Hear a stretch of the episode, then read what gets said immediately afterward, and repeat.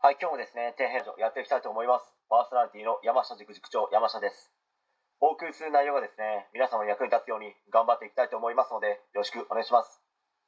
今回はですね、学校の勉強を教えまくる人についてなどに関してちょっと話していきたいと思うんですけど、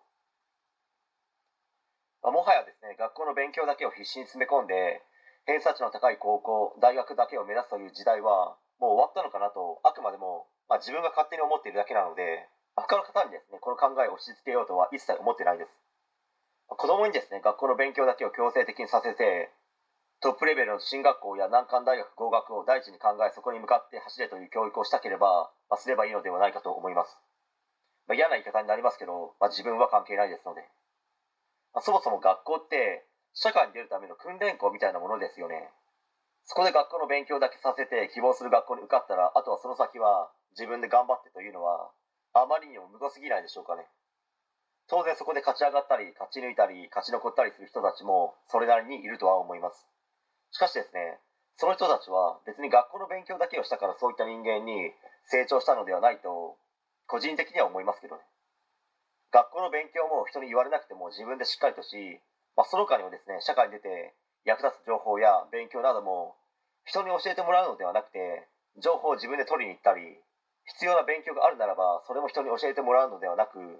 自分でしっかりと学ぶからそういった人間に成長できるのではないでしょうかね。まあ、タイトルにある通りですね、学校の勉強を教えまくる人に指導を受けた場合、おそらくですね、かなりの確率で、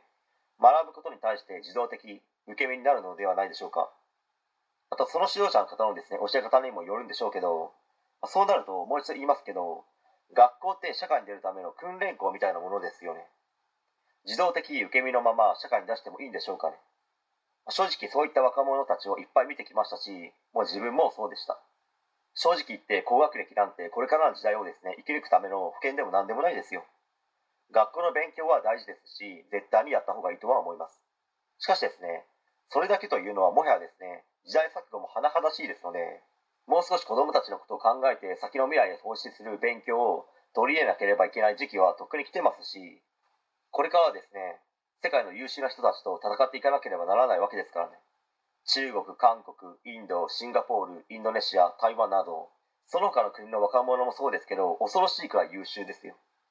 自分の大事な子供の教育をですね、日本という国に頼っていても、ろくな成果にはつながらないと思いますので、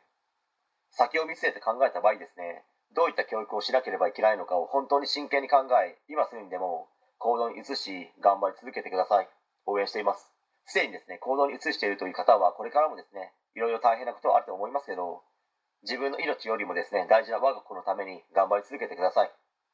はい。え今回以上になります。ご視聴ありがとうございました。できましたらチャンネル登録の方よろしくお願いします。